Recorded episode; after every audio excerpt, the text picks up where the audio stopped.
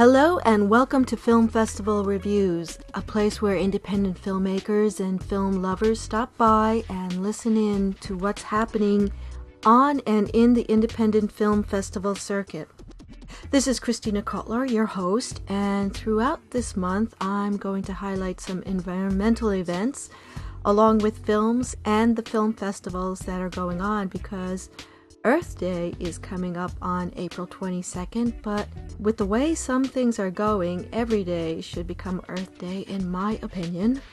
This Tuesday, April 17th, the Sundance Channel starts the wheels turning with The Green, a regularly scheduled destination wholly dedicated to the environment. And I have a great conversation with Simran Sethi, one of the co hosts of this knockout program, and we'll get a chance to listen in shortly. Then on Wednesday, April 18th, an interesting film, The Unnamed Zone, is brought here by a Spanish filmmaking team. It portrays the lives of three Ukrainian children and their families affected by what is still regarded as the worst nuclear power accident ever in history. 21 years ago, on April 26, 1986, human error caused the Chernobyl nuclear reactor to explode and spew radioactive fallout all over parts of western Ukraine, Belarus, and northern Europe and eastern North America. The film will be screened at 7:30 p.m. 717 Hamilton Hall, Columbia University, and the filmmakers will be on hand to answer questions. One of the film festivals that just ended is the 10th anniversary of the Full Frame Documentary Film Festival in Durham, North Carolina.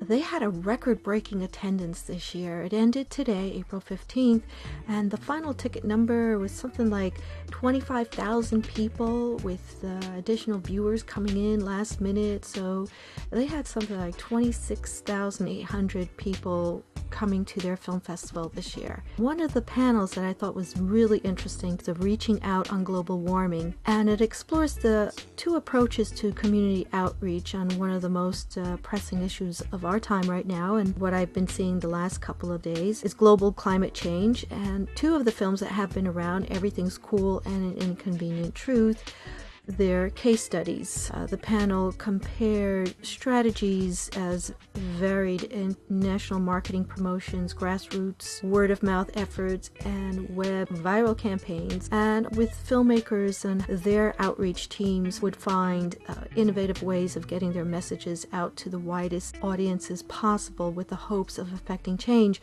We're going to hear that from uh, someone that I just spoke to yesterday at the Gen Art Film Festival That was Rob Stewart and his amazing film Shark Water. This guy is hands on and really going out there and making a change. And we'll hear from Rob a little bit later in the show.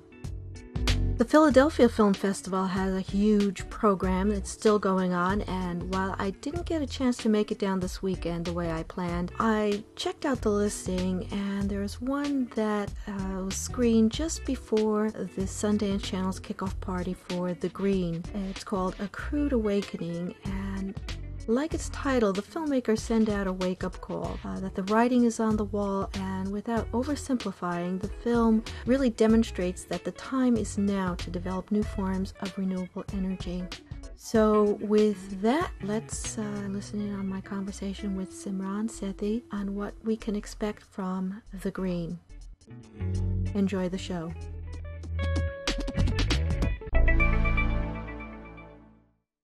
Uh, you're here now, and I am so excited about this new series that's going on called The Green. Coming up on April 17th. There's April 17th on Sundance Channel. On yes. the Sundance Channel. You know, I was at the Sundance Film Festival, and of course, it's all about independent filmmaking and and to pick up something like this. So, how did you get involved in this? Because you're a journalist, right.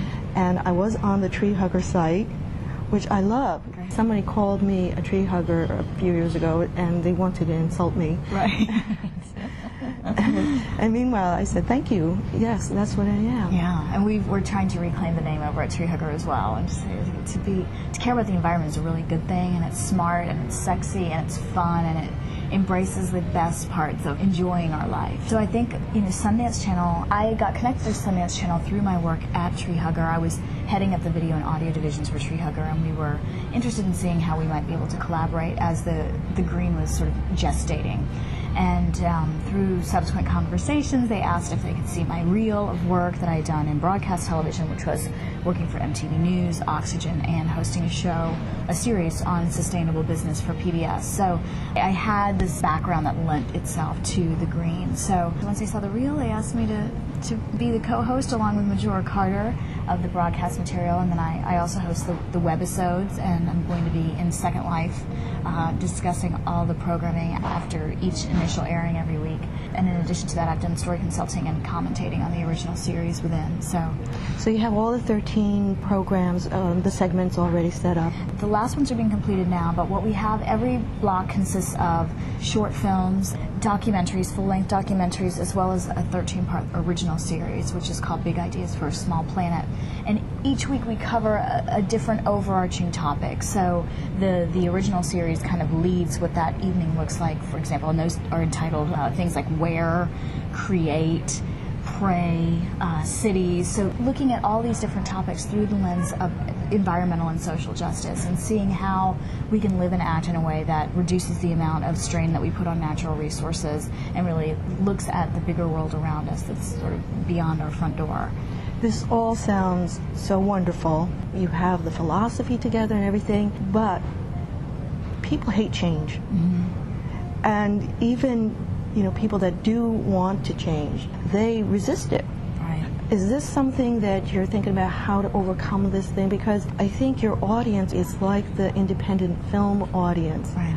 Do you think you're preaching to the choir or do you want to broaden the audience? I think we're broadening the audience base. I think one of the things that yeah, I'm a journalist, as you said, and, and one of the things I strive to do in my life is provide the information that will inspire people to action. I'm not here to preach. I'm not here to, you know, to judge. I'm trying to figure it out too, and and that's what I appreciate so much about the, this sort of evolving paradigm of environmentalism. I think what people once saw was a very strict orientation towards conservation that had very strong stereotypes, tree huggering kind of stereotypes associated with it, which was you have to sacrifice. You know, you have to pull yourself off the grid. You're not eating things that you enjoy. You're wearing things that don't look comfortable. You're not savoring your life. And I think very much what we try to do at Tree Hugger and at Sundance Channel is showcase the people that are celebrating their world, their natural world, their social world, their professional world through the work that they're doing. And the reason that we call the, the programming big ideas for a small planet rather than the ultimate solutions for a small planet is because I think there are myriad ideas that are that are available to people and and what's so exciting is there are multiple points of entry. So if food is your passion like it is for me, then you know building sustainable food systems is something that's very important to me. So I look to supporting local farmers and, and frequenting farmers markets and, and buying food that's seasonal and that's also organic and not grown with pesticides. If you know if clothing is, is the thing that, that's really exciting to you, then there are amazing things being done with textiles right now, creating fabrics out of seaweed and soy and organic silk and you know repurposed plastic. I mean, it's it's amazing, and these things are happening on an individual level with small scale designers and on a corporate level. You know, one of the, the things that you'll see in one of the segments is is the work that Patagonia is doing. So I think what we're seeing here is this is happening across sectors and this is happening across topics. There are so many ways that people can embrace environmentalism in, in a way that I don't think was apparent to people before.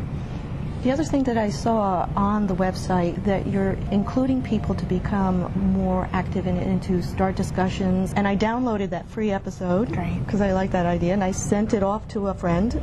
Uh, so I'm following all the things there. How do you think this is going to balance out with what's on regular TV. I know with the Tree Hugger because it's all online and everything, but this is television sure, now. Sure. I mean, Sundance Channel has done, I think, an extraordinary job taking the first step and, and being the first major television network to offer, you know, a consolidated block of environmental programming.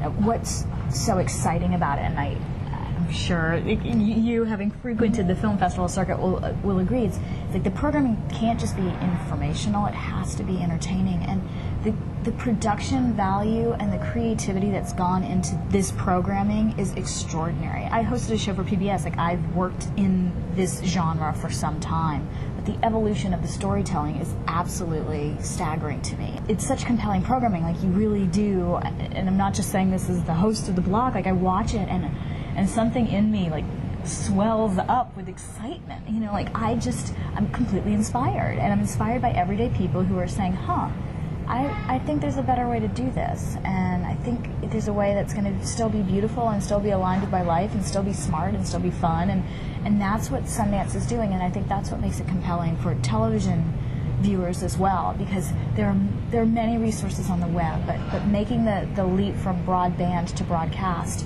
has been slow to happen in a way that's really compelling. We certainly see some outlets doing this right now, and of course, I was part of one of the, the initial forays into that. But this programming is so very Sundance and so clever and interesting to watch. It's um, it's the environmental message is at the heart of it, but it's also almost like, wow, I enjoyed that even though I was getting these messages that some people may find to be dreary. I think the, the delivery of the content is such that you really feel, feel enriched by what you're seeing. You're learning something and you're being entertained and you're being inspired to go out and do something. And then that's the beauty of the, these, this multi-platform approach. Like there's a web extension where you can go and talk about this online, where you can join, you know, me in Second Life and have even, you know, deeper conversation, and where you can actually figure out the tools that are required to, you know, make changes in your own life. And I like the idea about the contest there. So you're bringing in more of the filmmakers exactly. on board here. So that's brilliant. And how else are you finding these films? I mean, going around because when I go to film festivals, those are that's one of the first things I look for. Right. That's what you look for. Exactly. that's because you're a tree hugger. I'm a tree hugger. Yeah, exactly. I'm still a tree hugger. I worked in a place, Chesapeake Bay Foundation, for four years and we had waterless toilets. That's fantastic.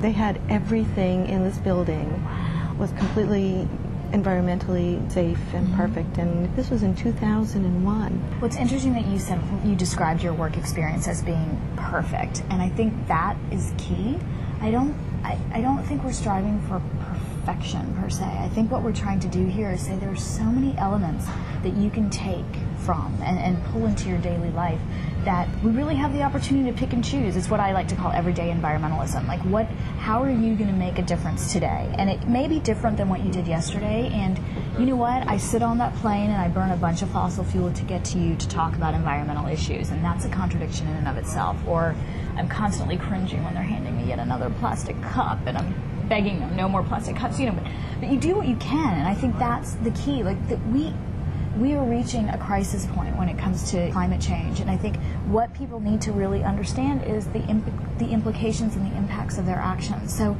so what Sundance is doing, and I think what this general movement is doing, is really helping to bridge that divide between how we live today and, and what kind of a future that we want to create for our children and even for ourselves. So by understanding the life cycles of products, by understanding how things are designed, by learning options on how we can eat differently or, you know, what municipal governments are doing to make their cities more environmentally friendly. I'm all over the map in what I'm describing to you, but that's because these issues, these concerns, and the way we can we can work towards solving these problems live everywhere. They live all across the map. So, so I think it's really the idea of providing people with with a lot of different types of information and a lot of different ways to interact with each other, to go off and enact change in their own lives, to share the information with other people, to be entertained, and to really, I mean, fundamentally be inspired. I don't think you can watch this programming and forget it. As you know, like we're changed by films that are that are made with quality and integrity and compelling storytelling. And this programming embodies all of that. Every, the best of what Sundance Channel is, is is embedded in this programming, and it doesn't leave you. I started talking about where you get your films, and then I went off track because sometimes I probably went off track too.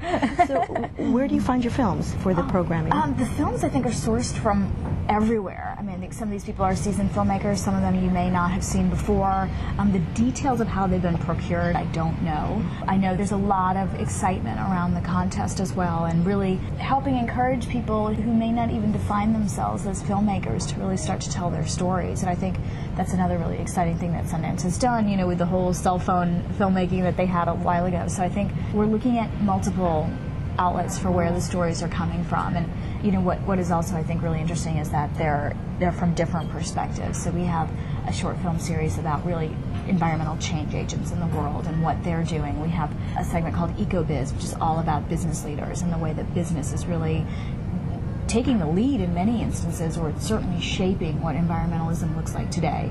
We have our, you know, the 13-part original series. We have the long-form documentaries that cover topics ranging from a quirky soap maker who's really putting environmental and social social justice principles into his company to a really provocative film about our food systems and where our food comes from. And I think I think what's so exciting is you can't necessarily pin everything down to a single like oh all the films are like this. You know you watch nova or nature and i can probably give you a, like a one sentence description of what those films look like. These are really different and i think that's one of again one of the things that's exciting about the programming is the filmmaker's voice is very apparent and these aren't your mother's nature movies or whatever have you. I think people are tired of seeing yeah. the the clubbing of the baby seals. You know, that's totally heart wrenching to watch. But I think you have to try to approach it from a different way. You know, I think we need it to be in context, in the context of our lives, because. Mm-hmm. Look, I feel for the polar bears too, and I, I, you know, study these issues and know about them and report on them, and I'm really sad that the glaciers are melting and Kilimanjaro and all this, but what it, it doesn't hit me in my daily life, and I think until people feel that this is embedded into what they do, you know, East Harlem, high, as, highest asthma rates in the country. You know, the air pollution quality inside an apartment in East Harlem is worse than the quality outside an apartment. That's an environmental issue.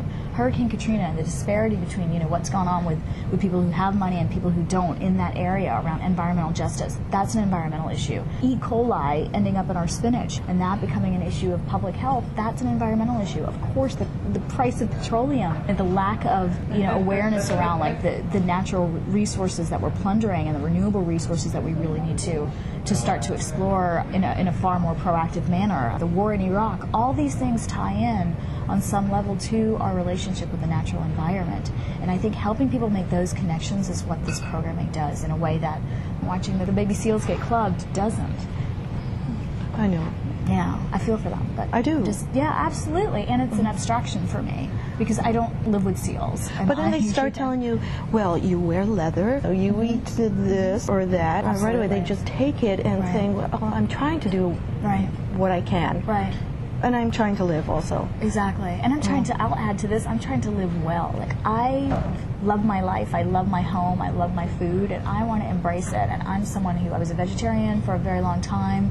I went back to eating meat. I think that's a really great example. I think what, what we need to do, certainly the best option is to stop eating meat. In terms of our consumption and the amount of land used to raise cattle and raise chickens, that would be the optimal solution you're working for, you know, to try to do better and get to maybe to that point or not, think about how your meat was raised. Think about were there pesticides in that? How were the animals treated? I mean, I think there are many interim steps that people didn't recognize before. It was very polarized. Like you were either in the club or you were out. Whereas now I think we recognize a continuum and we say we're just we're just trying to figure it out together and, and we have some really creative ideas and really, you know, wonderful solutions on the horizon if we can just kind of work together and realize that every one of us has a role to play in this because we can't escape our ecosystem no matter how hard we try. Seals we can put out of our head, but the environment that we live in and our relationship with our immediate environment won't go away. Do you think because the film Inconvenient Truth won the Academy Award that people are have become more aware, have come on to the bandwagon? Sure. I don't. I think the Oscar for an Inconvenient Truth is a great thing, but I think that people have been have already started this trend. I mean, you know, Sundance was already well into their production and programming before the Oscar nod. I do think Al Gore has been instrumental in bringing this issue of climate change to a much wider audience and really helping people to understand the relationship between climate change and their own actions. And I think that's what was really missing before. Again, melting, you know, ice caps. That's I feel sad. I'll write a check. But what does that have to do with me? Okay, well, when you learn that one of the you know possibilities is that you know by 2010, like much of Manhattan could be underwater. You live in New York City, then you start to think about the, how this might affect me. You know, the challenge of science is that it is in its very nature imprecise. I mean, we, we try to test a hypothesis. That's the scientific method. People have been requiring exact information about what our future holds, and that's impossible. We don't know what our relationships are going to look like. We don't know what our work will be 15 years from now. So to expect that we're going to know the exact changes in weather patterns, I think, is unrealistic.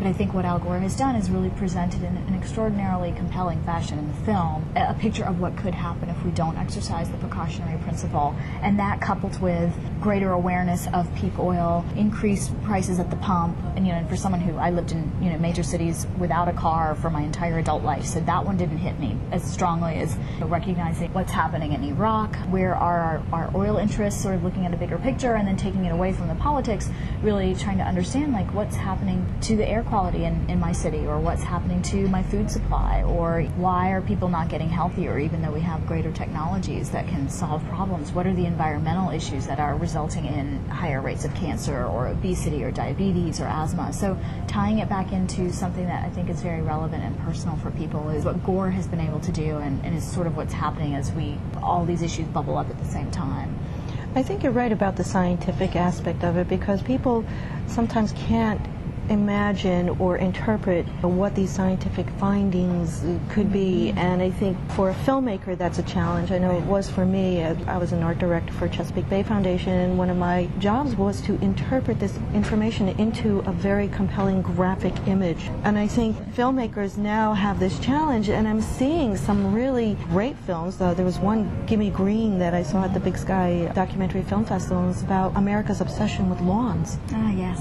Great. And I went through that because I knew somebody You'll who be hearing had me this. talk about it in the, in oh, the green as well. No, no, that, that was another thing. Certain areas, uh, I knew all this stuff, and I would talk about it, and people are looking at me, tree hugger. Yeah. exactly, exactly. I think now it's so exciting that seeing is the second green issue of Vanity Fair and you know the green issue of Town and Country and Time Magazine's 51 Ways to Save the Planet. And you know like media is realizing this they're not they're not putting this on the cover to be altruistic. Like they need to make a profit. And what they're seeing is people are interested in these issues. They're hungry for information. And they need people like you and me and you know so many others to really help break that information down because you know, taking a look at the IPCC report, I'm just like, oh my gosh, even, you know, I'm overwhelmed by this data and, and how do I make sense of it? And then how do I try to hopefully help others make sense of it? So we really need our filters and we need to stay vigilant. But that's it. Giving the information and then giving um, a solution for exactly. it or exactly. options. Exactly. And that's what you're doing, yes. And that's what I'm seeing in the films. I'll go out and say, okay, well, how can it change? How can it go for the better? And I'm seeing better films. Right. So I'm very excited about the channel, and I'm, I'm excited about the show. Thank you. Thank you. So am I. And I, you know, I've worked in media for such a long time, and in this day and age, there's so many different places where our information is coming from, and there's so much stimuli. Like, I need something that's really going to draw me in, and this programming draws me in. So, I think it's pretty great. That is. Yeah. That sounds wonderful. Yeah. So you're here to promote this. I'm here in New York. We are celebrating our New York premieres this evening. So we'll be celebrating the launch of the Green, and then we'll travel back to Kansas, and of course be back That's out. the heartland. That is the Heartland. Yes, that is where. the Oh, so you're goes. only here for one day.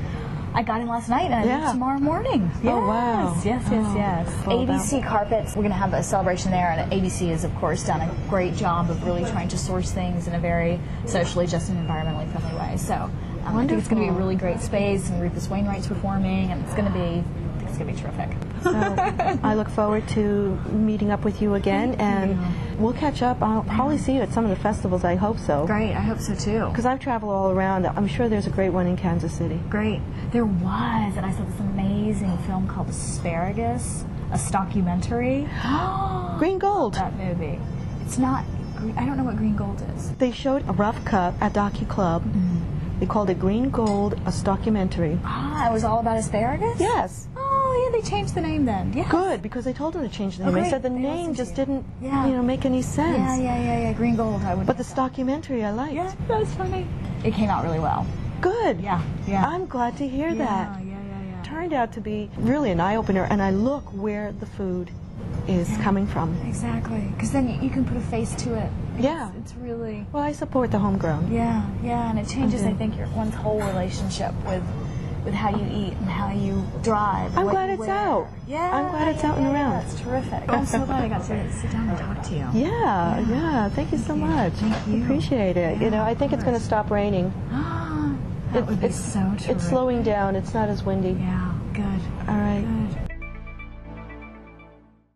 The kickoff party drew a huge crowd of filmmakers and environmentalists at the at ABC Carpet. Turned out to be an incredible layout of furniture and furnishings and styles and textiles and everything. So it was a perfect environment to hold this kind of a, a kickoff party. And I stood next to this area that contained uh, lichens and moss, and I found myself petting the moss until several people came up to me and brought that to my attention. It reminded me of a moss story, really part of a lawn story. It was a very sad story as well, which brings me to the Gen Art Film Festival that's going on until Tuesday, April 17th. This festival is a week long curated festival presenting North American independent films by emerging directors. Uh, this is a great festival for first time directors and new filmmakers because Gen Art promotes it so well. Uh, they do seven premieres, one per night. Uh, the evening screening tickets include an open bar after party, and these after parties are described as legendary uh, in and around New York's hottest and, as they say, hippest night spots. I don't know them very well because I don't look for them them. But anyway, last night was no exception. I got over to the arena on 41st between 6th Avenue and Broadway. The full wall screen continuously played these beautiful underwater footage shots by the director Rob Stewart. Let's listen in what he has to say.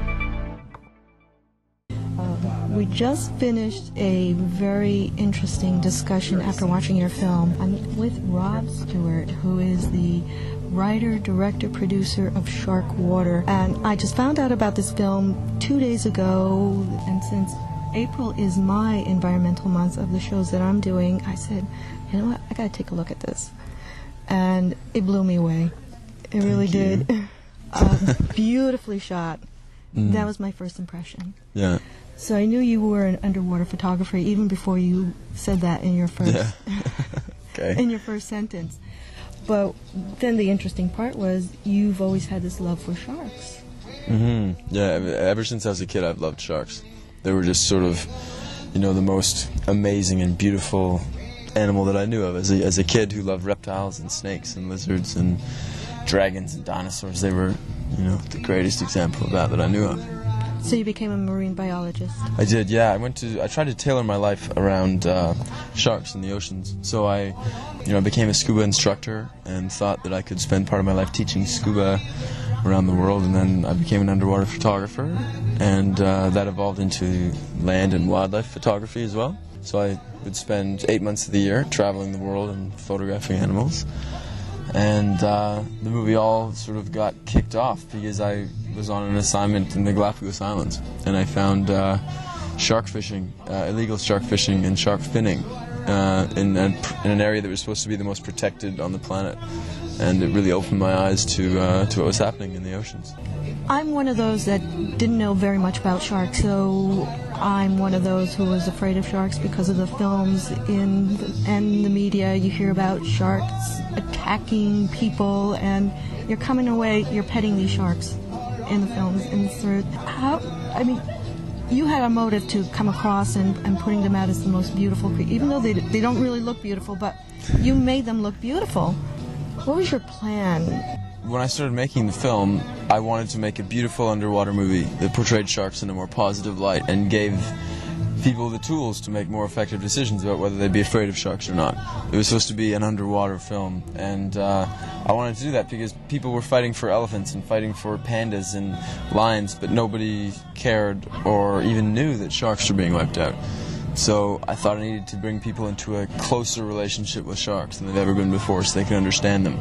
And throughout the making of the film, the you know the journey changed so dramatically. I mean, we, as you saw, we ended up you know getting charged with attempted murder in Costa Rica and having to film ourselves to keep ourselves out of prison. And you know, eventually, when I came back from the movie, we had very little underwater shark footage, but we had this crazy human drama. The movie broadened in scope so much because it changed from a movie about saving sharks into a movie about saving sharks and saving the oceans so that we can save people fundamentally because we depend so much on the oceans and on ecosystems for our survival. I think you brought that point across really beautifully on how important they are in our own salvation. Mm. I mean, we have to save ourselves from ourselves. Absolutely. The um, the thing is, you know, the oceans will be fine. Animals in the earth will be fine. They've survived millions of years. They've, sur- they've survived billions of years and major extinctions that wiped out 95% of the animals. You know, we're a species that have been here for a couple million years, and it doesn't look like we'll be here for another million years. So, you know, the question is not about saving animals. Like the people that want to save species and save the oceans and conservationists are you know, the greatest protectors of humanity because we need to save these systems because they're what we depend on. There's no life on Earth without plankton. There's no life on Earth without plants. You know, like we exist because we can breathe oxygen, which life has given us. It's that totally different relationship with the natural world that I think is going to be the key to people surviving on the planet by seeing the oceans as, you know, not a toxic waste dump, but as a source for life. And seeing trees not as decoration, but as something that gives them oxygen. It's th- that different relationship with the natural world that I think is the most important. Did you develop this passion because you sound like an evangelist, and you're almost on the verge of obsession in a positive way, mm-hmm. reminding me of other filmmakers who have the same passion. Grizzly Man. Mm. And he was eaten by a grizzly. Yeah. I, I think um, it's a very different circumstance. People have brought up the comparison between Grizzly Man before, but the man in Grizzly Man was a drug addict who replaced bears with drugs, and everyone in the industry and everyone in his field thought he was crazy. And you know, in fact, the movie that was portrayed about him, Grizzly Man, was a movie about how this man was on the brink of he was trying to bond with the Grizzlies. You're not like that. Well, no, no. You, when you see the movie, what like our, our movie is sort of based in facts. We don't say, you know, like, look, this shark loves me, that kind of thing. We demonstrate it by sheer statistics. I mean, more people are killed by pop machines than by sharks. Elephants kill 200 people a year. Sharks kill five people a year.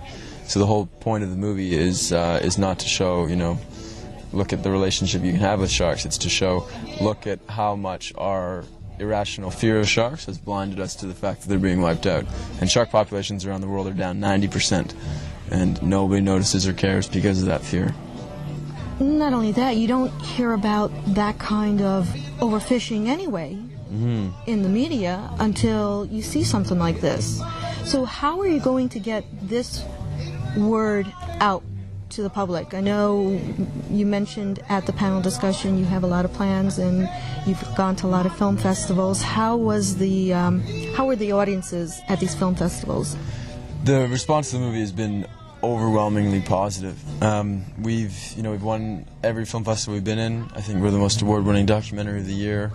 Uh, we just launched in Canada and broke all the box office records for documentaries and uh, people, all the rating systems, user reviews on the internet are rating the film higher than every other feature that's out there now. So we're getting better ratings than 300 and better ratings than you know all of these big budget Hollywood movies, and we're beating big budget Hollywood movies at film festivals by winning People's Choice Awards and things. So I think it's a really good sign that people are responding so well to the movie. For one, because it's a it's an important film. It shows people what's happening with the ocean, so that they could care enough or know that there's a problem to uh, to affect change. And uh, you know, we're launching the film in the United States in September, and we expect a huge response from it here as well because you know, we launched in Canada and did exceptionally well, but the United States actually has a relationship with sharks. Like Florida, California, these people are in a daily interaction with sharks. And all of our screenings in these uh, states have been overwhelmingly positive. So we're really excited about launching here and in the rest of the world.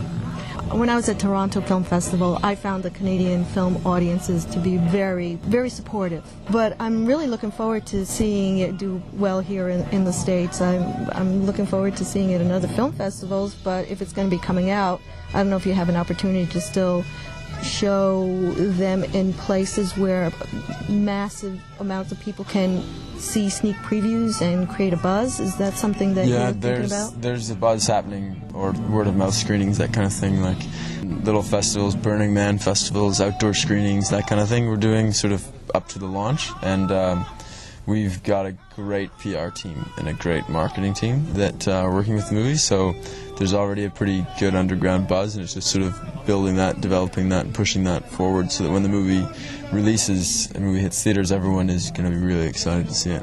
You're also going to the Jules Verne.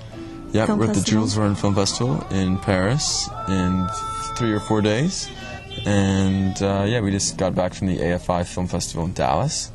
Um, we won Best HD Feature there, and yeah, I think I think we're mostly we're maybe at the Seattle Film Festival. Uh, we haven't decided whether we're going to attend that one yet or not. Oh, I think you should. That's a big one. Yeah, That's a very big one. I heard that there are more art house film theaters in Seattle than in New York. I don't know if that's true or not, yeah, but Oh, wow. that probably would be worthwhile.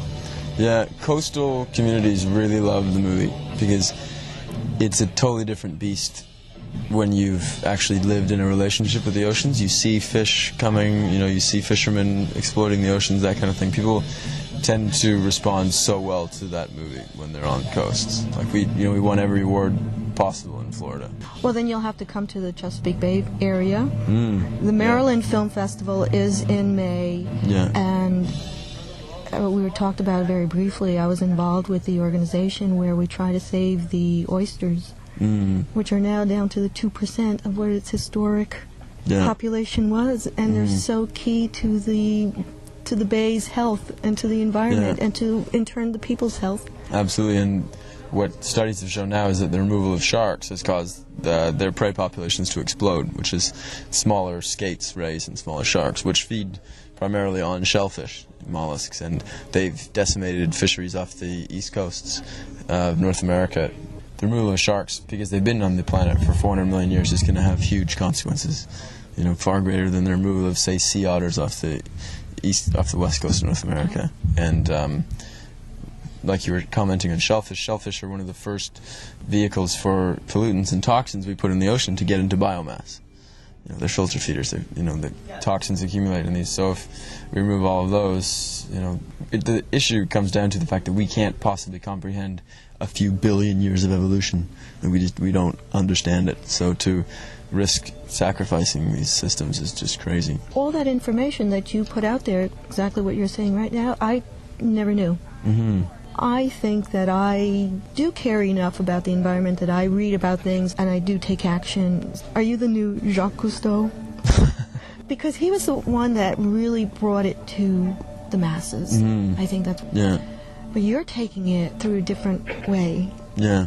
You're be taking it through the back door, any Uh, way you can. Yeah, uh, the, the main thing is to affect change and to bring the issue to light. Because without awareness, there's going to be no change. And any way we can bring awareness will will do. So it's um, I've sort of turned into someone that's ripping around countries in Canada and doing talks and talking to kids and trying to make conservation cool and bring it to the public. So if you know if it if it takes me talking about it or whatever, then, we'll go that route.